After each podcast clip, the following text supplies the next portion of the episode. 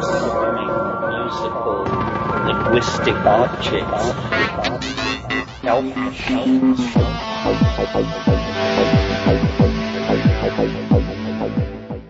Greetings from Cyberdelic Space. This is Lorenzo, and I'm your host here in the Psychedelic Salon. And uh, after having just returned from a week away, I usually kind of dread checking my email, uh, mainly because I know I'm not going to be able to answer it all. But uh, this time I was really overwhelmed with the uh, number of donors who have sent some of their hard-earned money on our way to uh, help out with the uh, out-of-pocket expenses associated with producing these podcasts and uh, the Burning Man lecture series.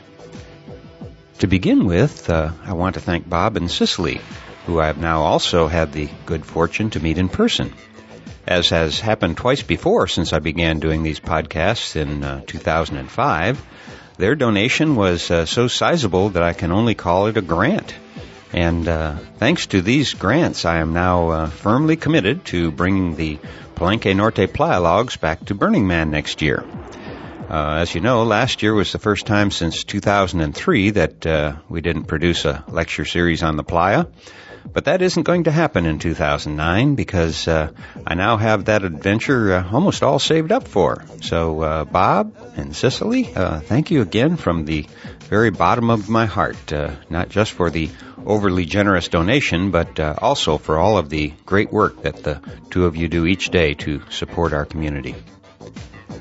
And in addition uh, to the grant from Bob and Cicely, uh, I was uh, really blown away to also have received donations uh, from the Jason Bennett Actors Workshop and from Tony D, both of whom also donated in the past. And on top of that, uh, donations came in from Jesse G, Daniel W, East Forest, and from Greg B. Although I no longer celebrate Christmas, uh, receiving so many donations at one time sure uh, reminded me of some of the fond memories I have of my boyhood Christmases. But uh, I should also probably mention something that uh, Greg B said in a short email that he sent along with his donation. And he said, Hi Lorenzo, thanks for blowing our mind. Thanks for preserving McKenna's fantastic talks, and thanks for all the hard work. P.S. If you are going to post a thank you card, the U.S. address shown is not valid. Save your time and money. The show is thanks enough. And uh, so I am reminded once again to mention that I'm probably the world's worst podcast host in that uh, I've only been able to keep up with sending thank yous uh, here in the podcast. When I first began receiving donations, I, I always tried to send a little thank you email along. But at one point, uh, I got so far behind in my email that I realized I probably would never get personal notes out to all of these wonderful people who are such an important part of keeping the salon going. And to the donors uh, that I'm thanking today and to all of our donors in the past, uh, I sincerely apologize for not being better at sending personal thank yous. But if I don't strictly limit my email time each day, I would never get anything else done. So, uh, I hope you don't take too great of an offense at my lack of social graces, because uh, you truly are all in my heart, and uh, and I think of you all every day. And one last uh, note about today's donors uh, is that East Forest uh, not only sent money, but has uh, also produced some wonderful music for the world to download for free. And I'll say a little bit more about that at the end of today's podcast. But uh, first, let's uh, let's get on to another talk by the good bard McKenna. And today, since I'm uh, sort of in an ayahuasca frame of mind, I uh, also thought that it might be a good time to play a little talk that Terence McKenna gave about the vine. Uh, copies of this talk have been uh, sent to me by several saloners, and in case you haven't already done so, you can Google MP3 and then Terence McKenna in quotes and uh, I think you'll probably find over 60,000 hits. Uh, so if you need a McKenna fix and you haven't heard enough of him here in the salon, well, there are uh, quite a few other places where you can find these interesting talks.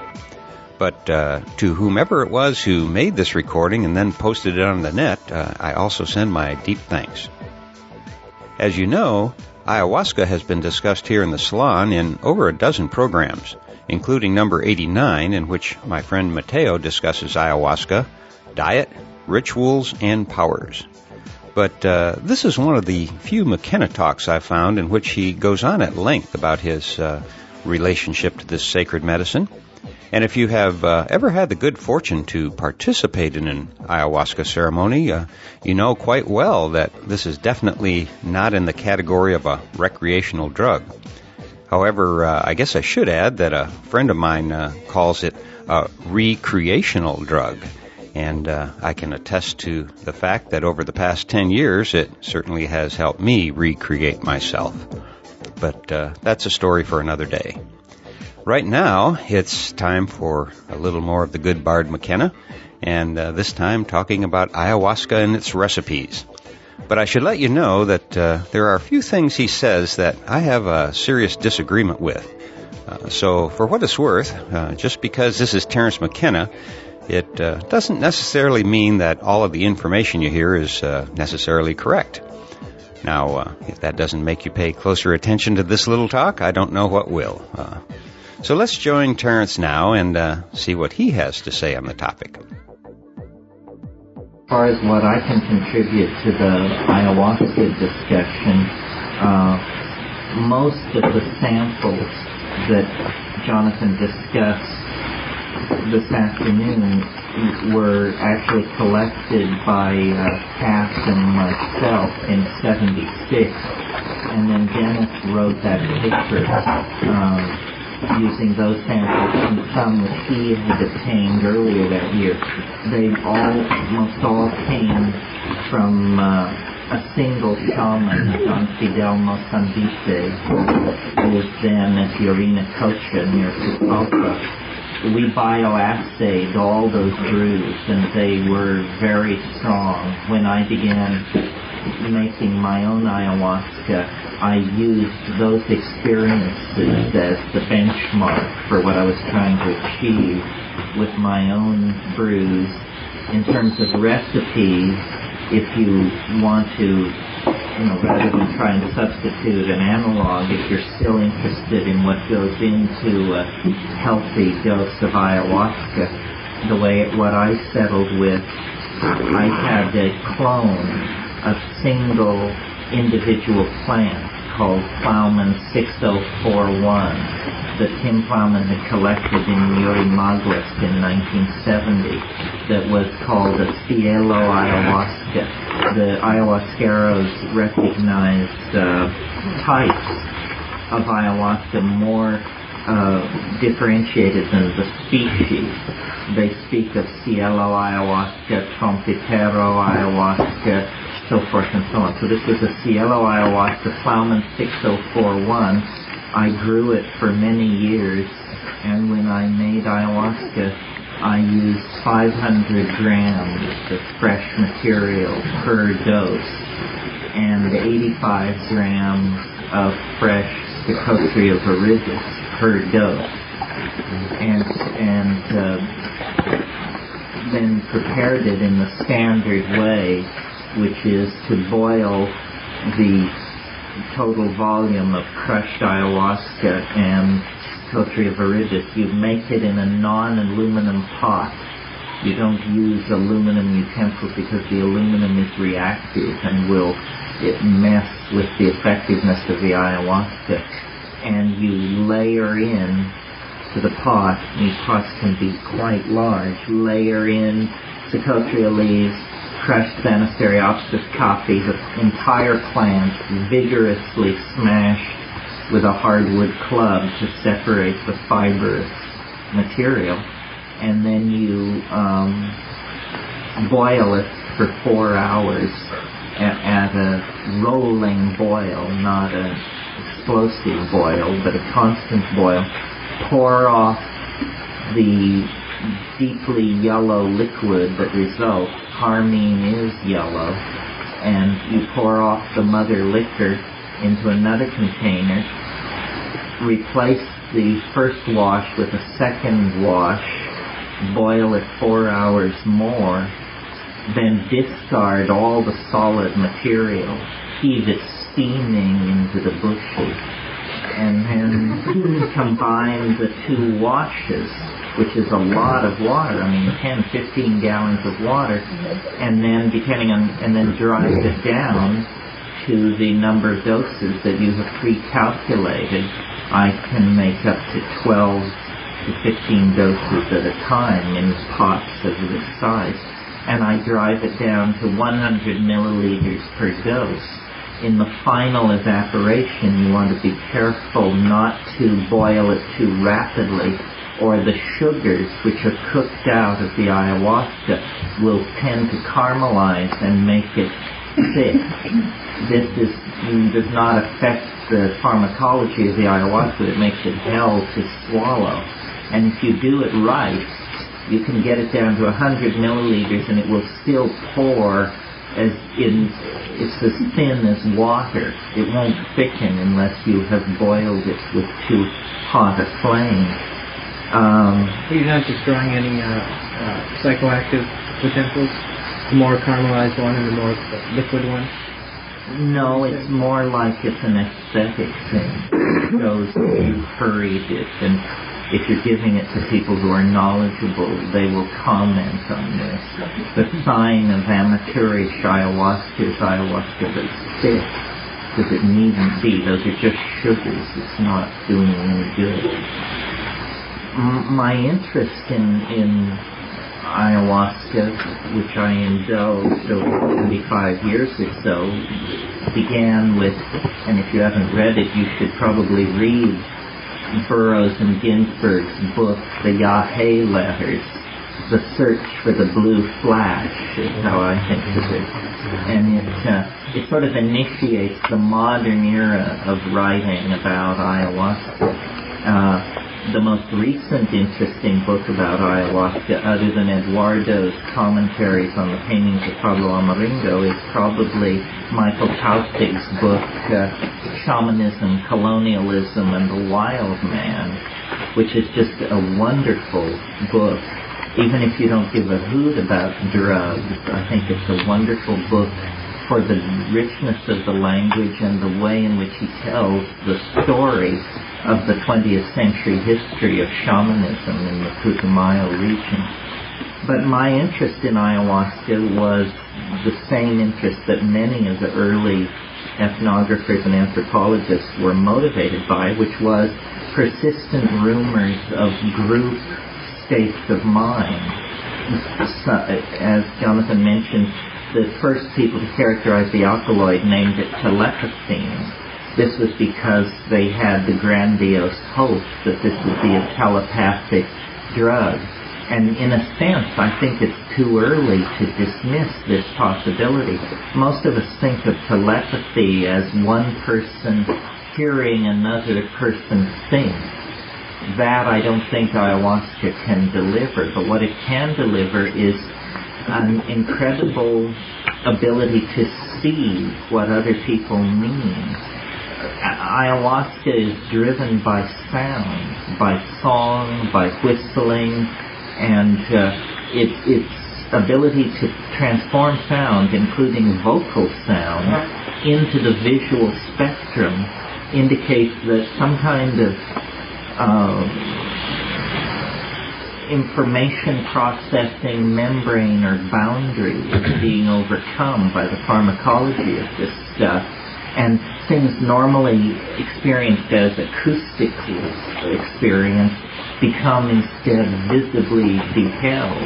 And it's quite spectacular. I mean, I've had ayahuasca where, you know, you can sing a tone and just lay down like a Barnett Newman painting, a, a chartreuse line an inch and a half wide in the darkness, and then you switch the tone and uh, cross it at a 90 degree angle, and then as you begin to experiment, you discover that the whole modality of behind your closed eyes is open to being driven by by these sounds. And I think probably a lot of the shamanism, especially the off the main rivers shamanism involving ayahuasca, is this kind of pseudo telepathic um, involvement with sound.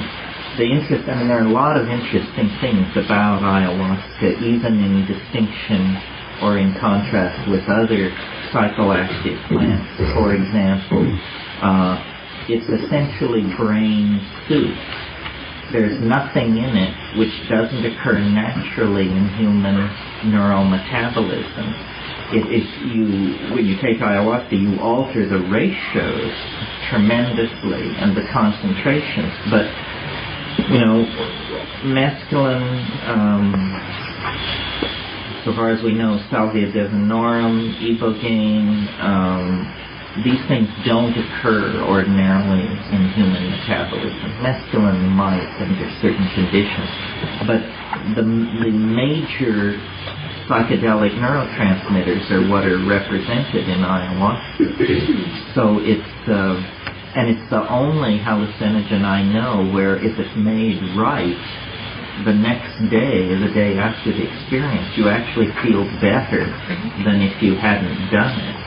I mean, even with mushrooms, which are dear to my heart, the day afterwards, I tend to keep the phone unplugged and to, you know, hot baths and this and that. But on ayahuasca, you're just ready for action at four o'clock the next morning if necessary.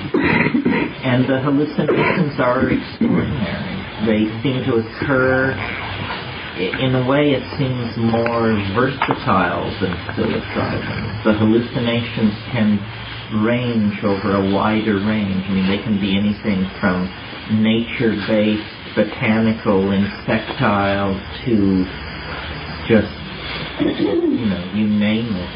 I remember one one period of hallucination on ayahuasca where it was gold Egyptian hieroglyphics against black moving through these tunnels and, the, and this sort of thing. And it's very, uh, I think it's safe.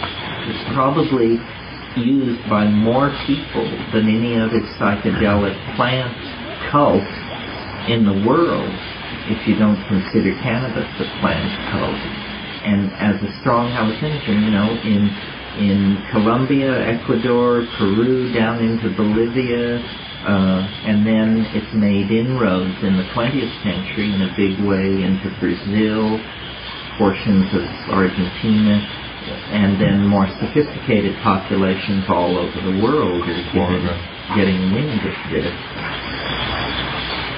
Are there any questions Yeah. about it? Does it, will it grow in Montana and the Cowboys? Oh yeah, it'll grow. It grows well in Hawaii. It could. Many many plants are um, have more restricted ranges than their natural capacity. Plants, most plants have not occupied their full range. This is a consequence of the glaciers only having melted 20,000 years ago ayahuasca, uh, I mean, one of the things that interests me that I've talked to Bret Blosser about is um, I think that there may be Banisteriopsis of some sort implicated in Mayan religion. Nobody has ever been able to prove this, but there is a whole elaborate kind of Mayan symbolism that you see at Palenque, uh, I'm sorry, that you see at Tulum and at other sites that's called umbilical symbolism and I think these things that have been taken for umbilical cords are probably vines of some sort.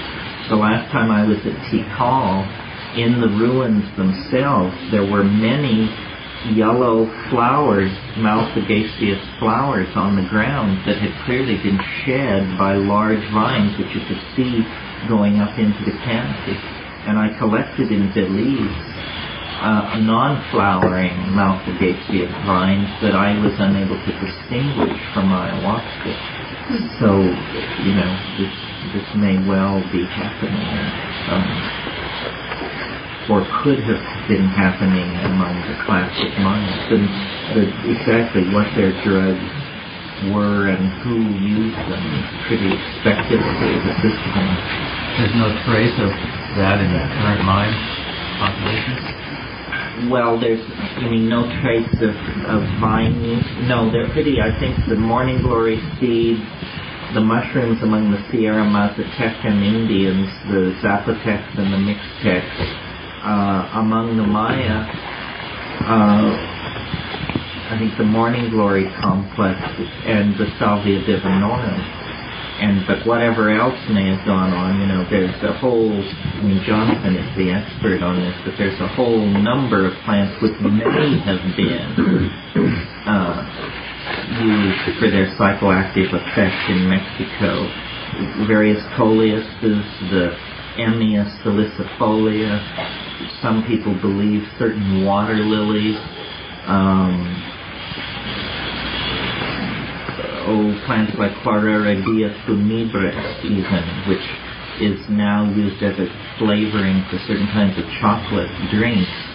Still, there are depictions on pieces of statuary that seem to suggest that maybe this would have a narcotic style of usage in the past. But, yeah. Uh, I have a question about uh, you're talking about uh, how you the visual experience was driven by uh, sound. Right. Uh, have you found that the visions could be driven by anything else? Any other uh, uh, occurrences besides sound, uh, touch, or or Well, I tend to lie down and sit still in silent darkness. Um, I suppose cannabis helps most of these things.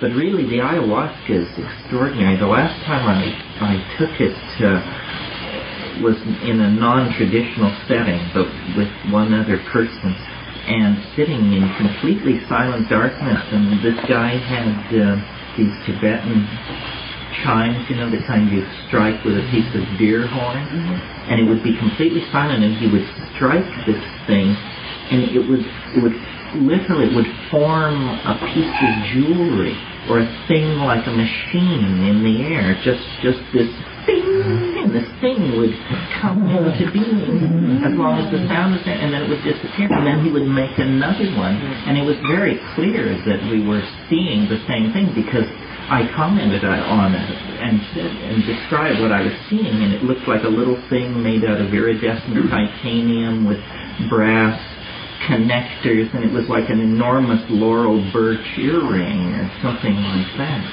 It's a very specific kind of of object. Um, I think these things are very mysterious. I mean, it was a pity that um, that Rocio's English didn't allow a real discussion of uh, these stories about the people who disappear for days and weeks on end, who go into a parallel world. Because you know, if you if you just think that these Aboriginal people are ignorant savages, well then you can just dismiss it. But if you have gotten this far on the premise that shamans know what they're talking about, well then you have to take very seriously this more outlandish stuff. You know, I mean, how, where do you draw the line, you know?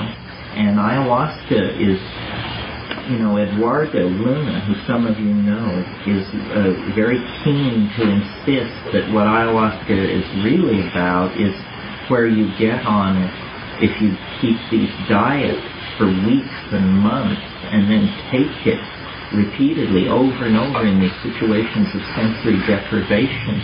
And I think these people are basically erasing uh, ordinary uh, linguistic structures, and they live in a world half, perhaps more than half hallucination. And their fears of magical attack and their relationships to invisible beings and all this is uh, a kind of, I suppose, in Western terms, the only thing you could say is it's a kind of self-generated, self-controlled schizophrenia. But that's just a word, schizophrenia. I mean, what it is is it's a self-generated, self-controlled immersion in a non-causal, parallel um, construct of some sort. And the reason shamans live in isolation and on the periphery of modern and high density urban civilization is essentially so that they can build these castles in the air that they inhabit. They build unique mythological structures that are like accretions of their very powerful personalities. That's what all this storytelling is about. It's these stories are are the contextual define the contextual limits of what is possible. And if you live in a culture where night after night, year after year, you've grown up around the fire, hearing the most respected people in the group tell these outlandish stories, then for you it legitimizes the search for a doorway out of mundane experience. And that's really the, the only precondition for finding such a doorway. I mean, if you love the weird and you probe it often enough, deeply enough, eventually you'll hit the jackpot, you know, and the door will swing open. And ayahuasca is definitely uh, very effective for, for doing that. Yeah. Uh, I guess the Icaros really generate a lot of visions, the song sung, and some of those are available on cassette. Do you think that kind of visionary generation would come through in a cassette if you if you did an ayahuasca analog and well, if you one of these things? yeah, I mean, if you listen to the music on ayahuasca, it is a trans it transforms the music. You have to be very careful. I had an I recall many years ago. It was the night of a of a total eclipse or some hellish thing in the sky, a total eclipse of some kind, and Sunwater and Adele, who some of you may know, and I decided that we would do this ayahuasca that I'd had in the back of the refrigerator for years. And this was like a long time ago, maybe eight years ago, and I got it out, and I couldn't remember whether Don Fidel had said, always shake the bottle or never shake the bottle. So well, to be safe, we should shake the bottle in, in case that's what he did say. So I did, and and uh, you know, it, I've never had it hit me so hard, and we were. I had put on a record which I had previously found mildly entertaining, and the goal of the first 40 minutes of this ayahuasca trip became to survive the playing of this record. I it was so, uh, I don't know. I've had other experiences. A friend of mine brought me a tape uh, from tribal Afghanistan that I listened to one night in Hawaii on ayahuasca, and I became so alarmed and freaked out. And I just, I could hear something in this music that just shouldn't have been there. I could hear that, you know, this wasn't wizened ragheads in mud huts somewhere, that these guys had connections into the Martian Musicians Union and beyond. It was highly agitating. So I think the ayahuasca songs are probably tailored to create a certain aura of confidence and they're reassuring. It's nice to sit with these old guys and and and watch them make beautiful music. And when you're alone, you can sing too. I mean, it's very important to sing, especially if you become afraid or alarmed. This is the key. If you get into deep water with these substances, this is true of psilocybin as well. You don't want to clench. You don't want to assume the fetal position and stop breathing and and you want to sit up straight and breathe and sing and sing it back and it, it will step back it will you know you can take control of your situation most of the time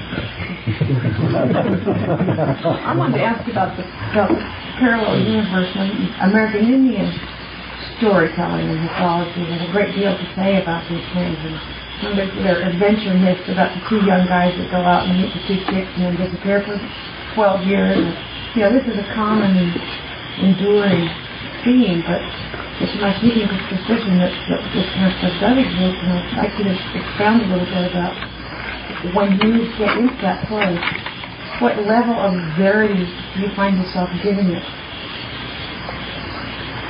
Well, I I'm very very careful. I mean, like the way I do these things normally is alone, mm-hmm. and I unplug the telephones, and I don't tell anybody I'm going to do it, and I do it in darkness, and I roll joints in front of me so I don't even have to move. Mm-hmm. And basically, once it gets going, I don't do anything because I'm so aware of how involving it is.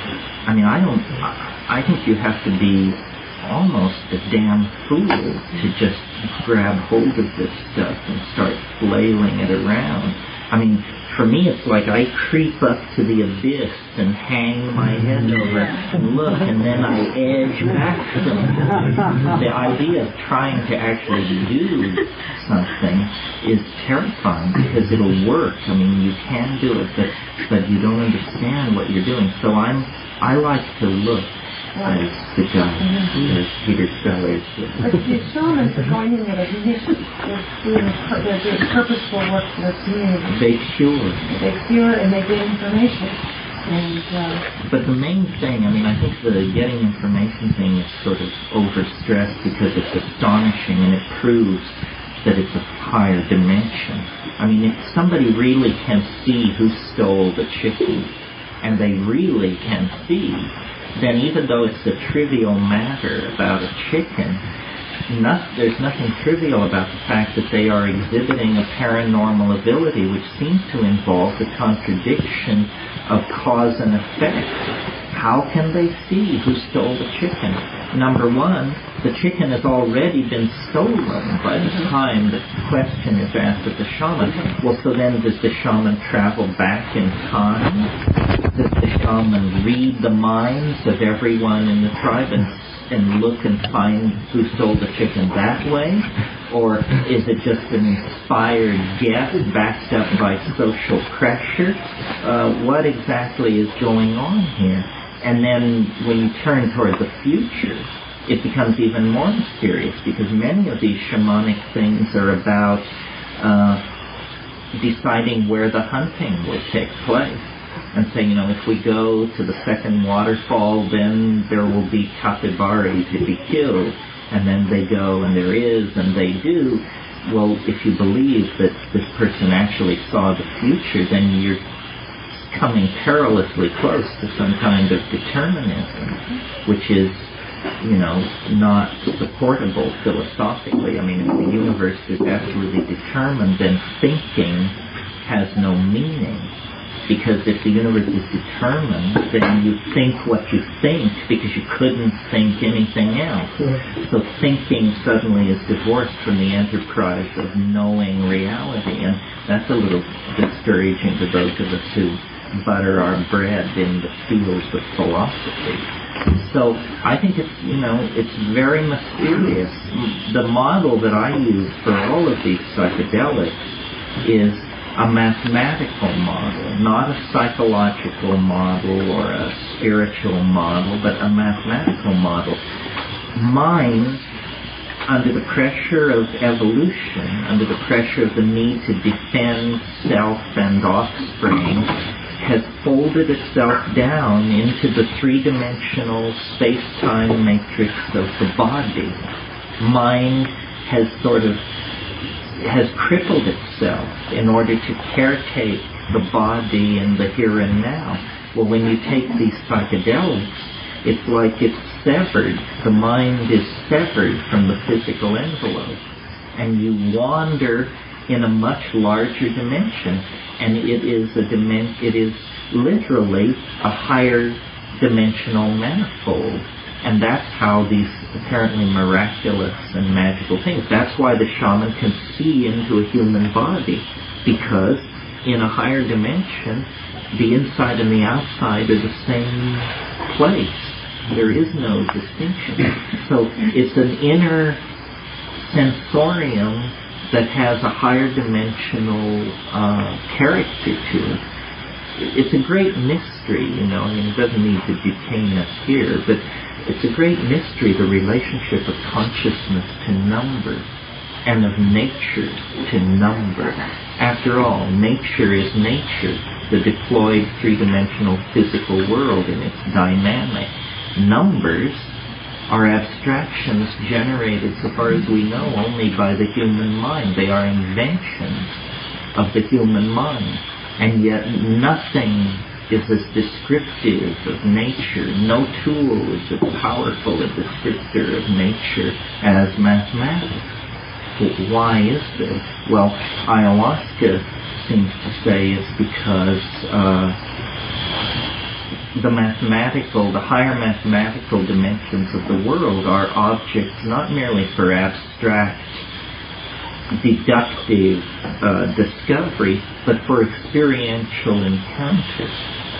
And then if this is true, then our world as we experience it in the here and now and day to day is hopelessly limited and circumscribed. And this is, you know, a very limited world that we're operating in, inside our culture, inside our language, inside our body, and so forth and so on. And in the silence, in the darkness, swept away by these alien alkaloids and the plant mind behind them, you, know, you find out a truth that can barely be told.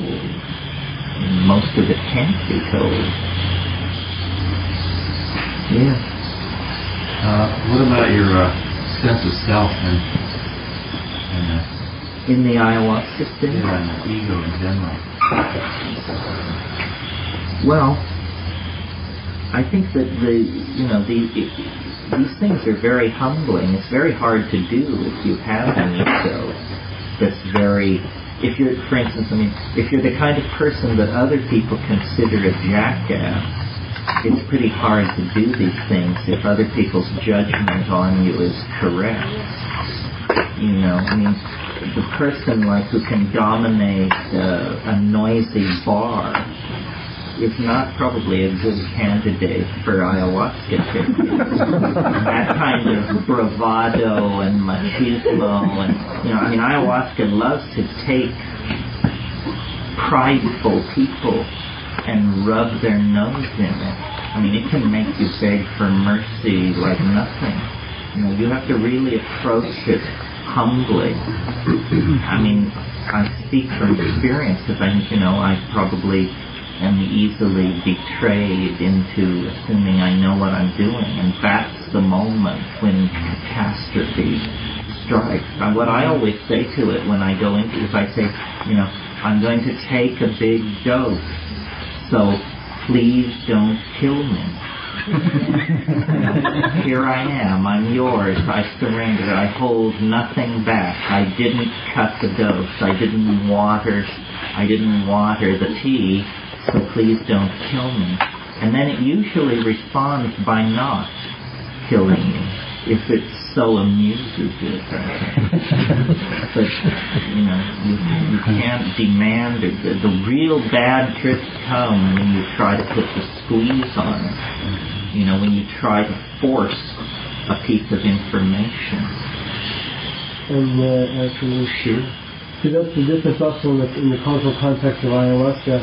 In many areas where the there's been a lot of social disruption, in the community, the roads, or hundreds of years of missionary influence, um, and what has still remained in the ayahuasca culture is that the people always think it was some kind of intention either to heal someone or to like send a dark to spell to kill someone or something. They don't just take it just to completely just surrender themselves in the lake. Well, I mean, they do too, like during the like during the initiation stuff. I mean, once they like the shamans, I guess, or, even a lot of the young people, really, they'll just take it with some, something in mind. You know, of course, there's exceptions. So the difference with that is that a lot of times, um, uh, you hear a lot of weird stories about like, um, I don't know, like young upstart shamans that. That like have like a lightning bolt tap them or a tree fall or something like that. Because and there's a lot of weird black magic that goes on too because a lot of people just don't humble themselves to it. You know, so a a lot of deaths are attributed to, to ayahuasca, either through black magic or And I think a lot of shamans if are they like to just graze the underbelly of the thing. They're really concerned about their community and healing sick people and holding it all together. It's an exceptional personality in any society, Amazonian or urban American, who is a go for the gusto kind of person who just wants to get as loaded as they possibly can. I mean, this shaman that I studied with in Peru, the ayahuasca that we would take on Saturday nights for touring would be only about two thirds as strong, and then every Wednesday night we would take it just he and a couple of other people. He said this was this was our school, he said. This is when we learn. On Saturday nights we cure the people, but on Wednesday nights, you know, we plunge to the depths. And uh, it was a much more uh, intense, quiet, inward kind of driving in those situations. So if we took ayahuasca on a Wednesday, we'd be having a simultaneous experience with these folks down there. Quite so. Every Wednesday. I probably any day of the week. Because the week somebody is loaded. Terence, how, how would you compare the the nature of reality or perceived reality under ayahuasca and under mushrooms? Well, the, the, the thing about psilocybin that is so extraordinary, and I think enough people have experienced this now that we can make a generalization about it, the, the mushrooms talk. They speak to you in your native tongue and at conversational speed and it's you know the damnedest thing until it happens to you you can't imagine what somebody could be talking about once it happens to you you know exactly what they mean. The mushroom is animate and articulate and also kind of extraterrestrial. It, it, its hallucinations tend to the grandiose, the history ending, the galactarian destiny that awaits the biological overmind. It's this ta-da, ta-da kind of thing. Ayahuasca is biological and organic and you feel the spirit of the forest, like Rosia said. It's uh, it's more feminine, and after a good ayahuasca trip, you feel like your eyes are just bugging out of your head because you've spent so much time looking. The language of ayahuasca is visual. It shows you and shows you and shows you and shows you. And once this showing gets going, you know, it's hard to shut it off. I mean, it really wants to show, but it's it's silently, it spills out this cornucopia of images and you sing and you manipulate them. Where the, the mushroom is, you know, highly articulate. It also is visual, but it also can talk, which is just such an astonishing thing for a Western. I mean, we are just not prepared for talking fungi. Have you tried the two together? The two together? I wouldn't do that actually, because I think the monoamine oxidase inhibiting properties of the harmine would so intensify and synergize the psilocybin that uh, you might find yourself swinging from the chandelier. and the shaman don't do the shamans don't do that either in the Amazon, and you can rarely get an ayahuasquero to give you the time of day regarding mushrooms. They always say, well, we use mushrooms when we don't have ayahuasca, but the caveat is, and we always have ayahuasca. This common for women? Because have you been in the jungle women taking ayahuasca, or is it? I mean, it's close to flagging. It depends on the tribal. It depends on the people, but around Pucallpa, there were women in the circles. There was this woman, this ancient woman named Isa Ura Angulo, who just you know, she drank with the best of them um, and would recount outrageous visions. And this lady must have weighed under a hundred pounds. One of the shamanesses or shaman, female shamans that we tried to contact in 76 is this famous woman who studied with Manuel Cordova Rios, the guy who wrote Wizard of the Upper Amazon. Her name was Juana Gonzalez Opie he told us about her. She had come to him as a girl of uh, 25 with leprosy, and he had taken her into the woods for six months and cured her of leprosy, which that you can cure leprosy with ayahuasca is definitely an unorthodox idea. And she became a, a major ayahuasquera in this area, and her stuff was said to be the best, and then, and, but she had lost her her hands and her feet. So the experience of taking ayahuasca with her was fraught with her presence, which was freakish in the extreme, especially in the flickering firelight. There's a um, sort of a new field of medicine, healing and sound, in which a person's voice is analyzed, the spectrum analyzer, and the missing notes are provided to that person, just either by singing or humming, or to, get the person to just match the note that he's missing. Apparently, will heal all kinds of ailments. And I'm wondering if you can see sound, if the curandero just can see by the sound that person's voice is making what's totally missing in his picture sing Well, there's obviously there's some kind of diagnostic sensitivity to invisible stuff that we don't ordinarily perceive.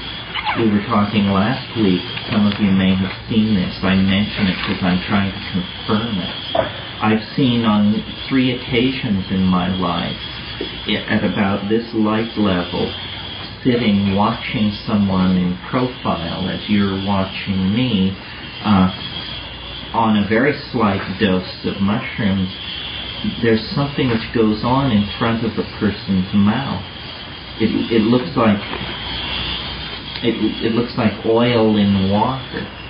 And my rational explanation for what this is is that you pull air into your lungs and it is heated, and therefore it has a slightly different refractive index than the cold air in front of your face.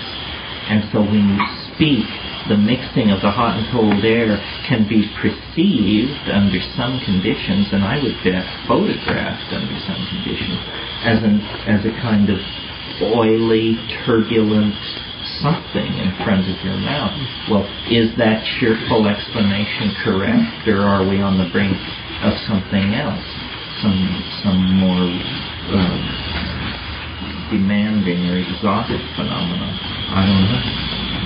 Yeah. Going back just a little bit, I should probably mention a friend and I have been growing uh, ayahuasca clones. Uh, I guess it's from your clone actually for three years, and um, in the lack of uh, the psychotria or DMT additives, uh, my friend has uh, reported numerous successes with shrooms. Adding the shrooms to the ayahuasca. Yes. What proportion do you know? Not sure. It would be interesting to know. I think you might get away with that. Probably what it would be is a fair bit of ayahuasca and a tiny bit of mushrooms. One of the longest, hardest evenings I ever spent was I got the idea I would take half a dose of ayahuasca and half a dose of mushrooms, and I I felt like I was battling demons to return with a shred of my sanity. I mean, it was just ghastly. I'm pretty phobic of that combo. You took them at different times. No, I took them together. Hmm. Two and a half grams of mushrooms and a half a dose of ayahuasca, and it turned me every way but loose. It was unpleasant. I mean, I really thought I had done it this time. It, what it did was it interfered. It was very clear what, it was very clear. What seemed to be happening was that it was interrupting RNA transcription of short-term memory. So I could I knew who I was and my history and how I had gotten into this situation, but I couldn't remember the last three minutes at all. This would create this anxiety in me. And then I would forget why I was anxious. And then that would create more anxiety. And I was into some kind of intellectual regress that was uh, and I was just riveted in this chair, and I thought, you know, if this doesn't unsnap itself, they'll just put me in a ward somewhere. You know, I'll just be carried out of here. Uh, and it it felt like you know that scene in 2001 when he the guy is outside making the repair, and then he comes back and says, open the pod door, Hal. I can't do that, Dave. Well, it was, I jammed in pneumatic machinery in the synapse. I mean, I had this very clear vision of, oh God, it's gone down the wrong pathway. The degradative enzyme has somehow been locked out of the process. And here we are, folks. Uh, circling the airfield, running out of fuel, zero visibility down below, and after about two or three hours of this, it, uh, it abates. You're listening to the Psychedelic Salon, where people are changing their lives one thought at a time. Now, I have to say one thing about the instructions uh, Terence just gave for making ayahuasca, and that has to do with its consistency. Early on in this talk, uh, he said that the ayahuasca he brewed was as thin as water. In fact, he even said that the sign of amateurish ayahuasca is that it's thick. Well, uh, that kind of blew me away because all of the ayahuasca I've drunk has been uh, thicker than pea soup. In fact, uh, I am willing to state unequivocally that, uh, in my humble opinion at least, dear Terence was dead wrong about that. Completely wrong. But he is uh, certainly right about it being difficult to get down when it's thick. in fact, I'm about to gag just thinking about it right now, so I'd probably better change the subject. As to his comments about the possibility that ayahuasca might be a telepathic drug, well, uh, I've heard several accounts of this being the case, and in fact have actually experienced it uh, quite vividly one time myself. So, while it may not always provide a pathway into the realm of telepathy, I do think that the uh, possibility is always there, and uh, is certainly something that an enlightened culture would systematically look into. Maybe uh, the reason Terence didn't think that ayahuasca could deliver on the claim of uh, being a telepathic drug is uh, maybe it's because the brew he was drinking was thin as water and he wasn't getting sufficiently high on it. And I don't mean to sound like I'm uh, berating dear Terence here, uh, but my hunch is that uh, if he were alive today and had an opportunity to travel to the jungle and work with some of the ayahuasqueros that I know, well, uh, maybe he would revise his thinking on some of these uh, points he has about ayahuasca. But uh, once again, uh, this is something you'll have to unravel for yourself. Until you've had uh, some personal experience with the vine, it might be best for you to uh, not lock onto anything you've heard from me, Terence, Mateo, or anyone else about it. Because uh, just like Burning Man, it's uh, something that is almost incomprehensible until you experience it for yourself. Another question uh, that was just asked of Terence uh, is to compare the experience under mushrooms versus the experience under ayahuasca. And as you recall, Terence uh, said the mushroom is animate, articulate, and also kind of extraterrestrial. Uh, I guess the way I would phrase it is that the mushroom consciousness is uh, very cosmic in feeling, and with ayahuasca you feel the spirit of the forest and of the planet. And on those two points, I agree with him. Uh, in fact, uh, just recently, uh, several friends and I were talking about the difference between uh, mushrooms, ayahuasca, and LSD, and uh, we more or less came to the same conclusions about uh, mushroom and mushrooms and ayahuasca. However, we all had slightly different takes on acid. And as to the question about the use of ayahuasca by women, just let me say this. I know quite a few women, uh, a lot of women actually, who are extremely proficient in their use of ayahuasca. In fact, uh, I know many women who are much more in tune with the vine than I am. For sure, this is uh, not a gender specific experience. If anything, it has uh, been my observation that Lady Ayahuasca actually prefers working with women over men. But uh, that's just one person's opinion. Now, there are uh, just a couple of other things I want to mention today, and the first is that I want to thank everyone who has been contributing to our Notes from the Psychedelic Salon blog, and uh, the even larger number of people who are active on the forums over at thegrowreport.com. In case uh, I haven't made it clear, uh, the Grow Report forums uh, include a whole lot more than just the Psychedelic Salons forum. Uh, I haven't counted them all, but uh, there are forums for all of the podcasts from the Cannabis Podcast Network at dopefiend.co.uk. Plus, uh, Xandor and Mrs. Z have uh, also included forums for uh, the C-Realm, Blacklight in the Attic, and many others, including their uh, own wonderful podcasts. This is a very active and highly intelligent community of psychonauts, and uh, I highly recommend that you at least surf over there and uh, do a little lurking, if nothing else. Uh, I know for certain that uh, I have learned uh, quite a lot from some of the lengthy discussions uh, that our community is having there on those forums. And I also want to uh, welcome BB back to the bungalow. And uh, in case you haven't been keeping up with the monthly podcast from BB's bungalow, uh, it's been hosted for the previous two programs by the most excellent JK and SEB, who uh, did a terrific job while she was away, and uh, we owe the two of you a real debt of gratitude for keeping the bungalow's doors open. And uh, then BB came back with uh, one of her finest programs, I think, uh, which is number 15, in case you're hearing this in some future time warp. And uh, by the way, uh, that is BB, whose uh, velvet voice you hear right after the lecture I play each week. So welcome home, BB. And there is uh, another podcast I'd like to uh, point out to you. Uh, I just began listening to it in the uh, past few days, and I'm already a big fan. Uh, the podcast is by Jan Irvin and is called Gnostic Media. Now, I first became uh, aware of Jan's work with the publication of his book a few years ago that's titled Astrotheology and Shamanism Unveiling the Law of Duality in Christianity and Other Religions. And uh, I see now that he has a new book uh, that has just been published and is titled The Holy Mushroom Evidence of Mushrooms in Judeo Christianity. Now, I, I, actually learned of his podcast through my friend Dr. John Hoopes, who uh, you heard briefly in my podcast number four, where uh, Daniel Pinchbeck uh, deferred to him to explain some details about Mayan history. Uh, interestingly, uh, John interviews uh, Dr. Hoopes in his fourth podcast, uh, which is a nice little synchronicity because that's uh, the fourth podcast is where I also had his little soundbite.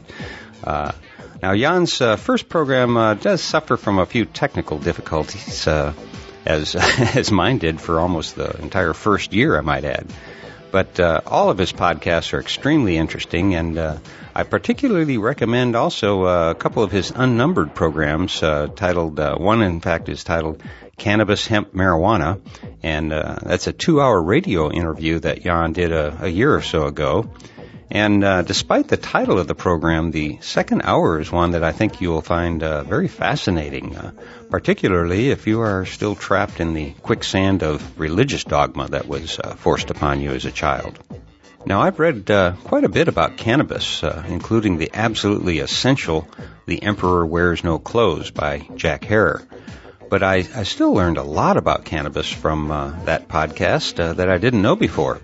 And as I just said, uh, if any of our fellow saloners are still suffering from lingering traces of religious brainwashing from their childhood, the uh, the second half of that program may hold the keys to uh, getting you on the path of recovery from your indoctrination as a child. So uh, check out these great podcasts as well as uh, several of Jan's websites, which include uh, GnosticMedia.com, PharmacraticInquisition.com, HempForFuel.com, the the the Emperor, the Emperor.net, and JohnAllegro.org.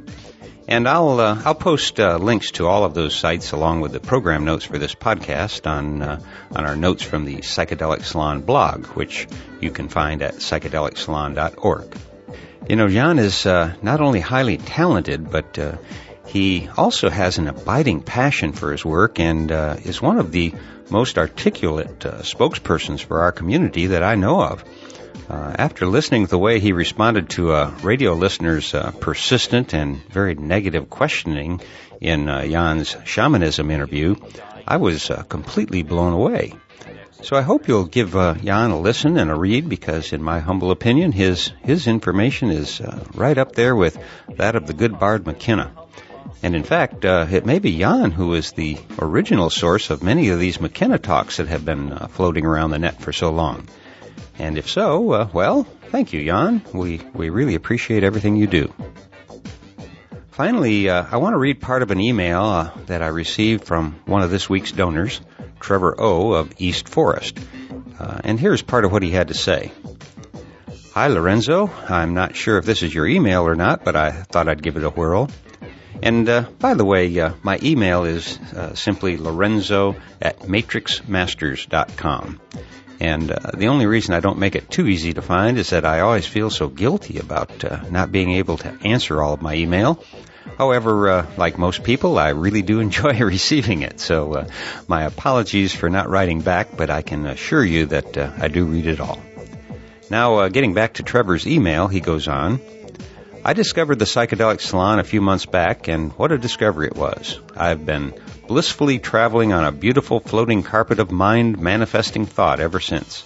It has been a lovely companion while walking the streets of New York City and in my creative work. I wanted to extend my thanks for your effort in getting this information out there. In the spirit of giving, I also want to drop you a line about something I've been working on that is certainly related.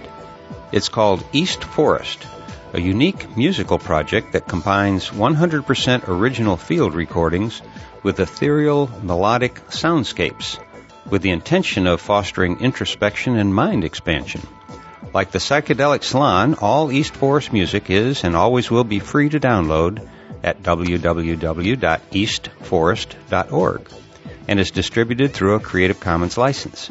In addition to releasing music, the website also serves as a blog featuring a wide variety of media that relates to the subject of consciousness. Against this backdrop of news, videos, articles, and anecdotes, the music is designed to act as a practical tool to give the listener a vehicle to facilitate an inner journey. I think we all need a few tools these days. The first complimentary musical offering is a full length album, The Education of the Individual Soul, a 45 minute, uninterrupted sonic voyage down a rabbit hole of jungle monkeys, vintage piano, entheogenic messages, and pulse-like beats. The debut LP is available as a complete download at www.eastforest.org/downloads. East Forest is a gift and a gesture in the spirit of cooperation for the benefit of the human experience. And I'm just trying to spread the love around. Thanks for any help and enjoy. Well, Trevor, uh, you're doing far more than your part to make this a better world, and uh, after visiting eastforest.org, I'm even more impressed. This is uh, a very interesting blog, and my guess is that you'll like it too. Uh, and after I sign off, I'm going to play one of their songs that is titled Run. And, uh, and please keep in mind that uh, the sound quality I use for these podcasts really isn't high enough to give you a true appreciation of their music. Uh, you really need to hear it at a, a better recording level, uh, which is the one that's available for their free download. So if you are looking for some gentle music to journey with or some podcast safe tunes to add to your own programs, you might want to check them out. And by the way, uh, the artwork on their site is uh, also a mind blower. My compliments to the artists. And now, as always, I'll close this podcast by saying that this and all of the podcasts from the Psychedelic Salon are available for your use under the Creative Commons Attribution Non-Commercial Share Alike 3.0 license. And if you have any questions about that, just uh, click the Creative Commons link at the bottom of the Psychedelic Salon webpage, which you can find at psychedelicsalon.org. And uh, that's also where you'll find the program notes for these podcasts. But before I go, uh, I just want to repeat uh, one more time uh, a truth, uh, a truth to me at least, that Terence so clearly stated just a few minutes ago. And I quote, In the silence, in the darkness, swept away by these alien alkaloids and the plant mind behind them, you find out a truth that can barely be told. And most of it can't be told. And for now, this is Lorenzo signing off from Cyberdelic Space. Be well, my friends.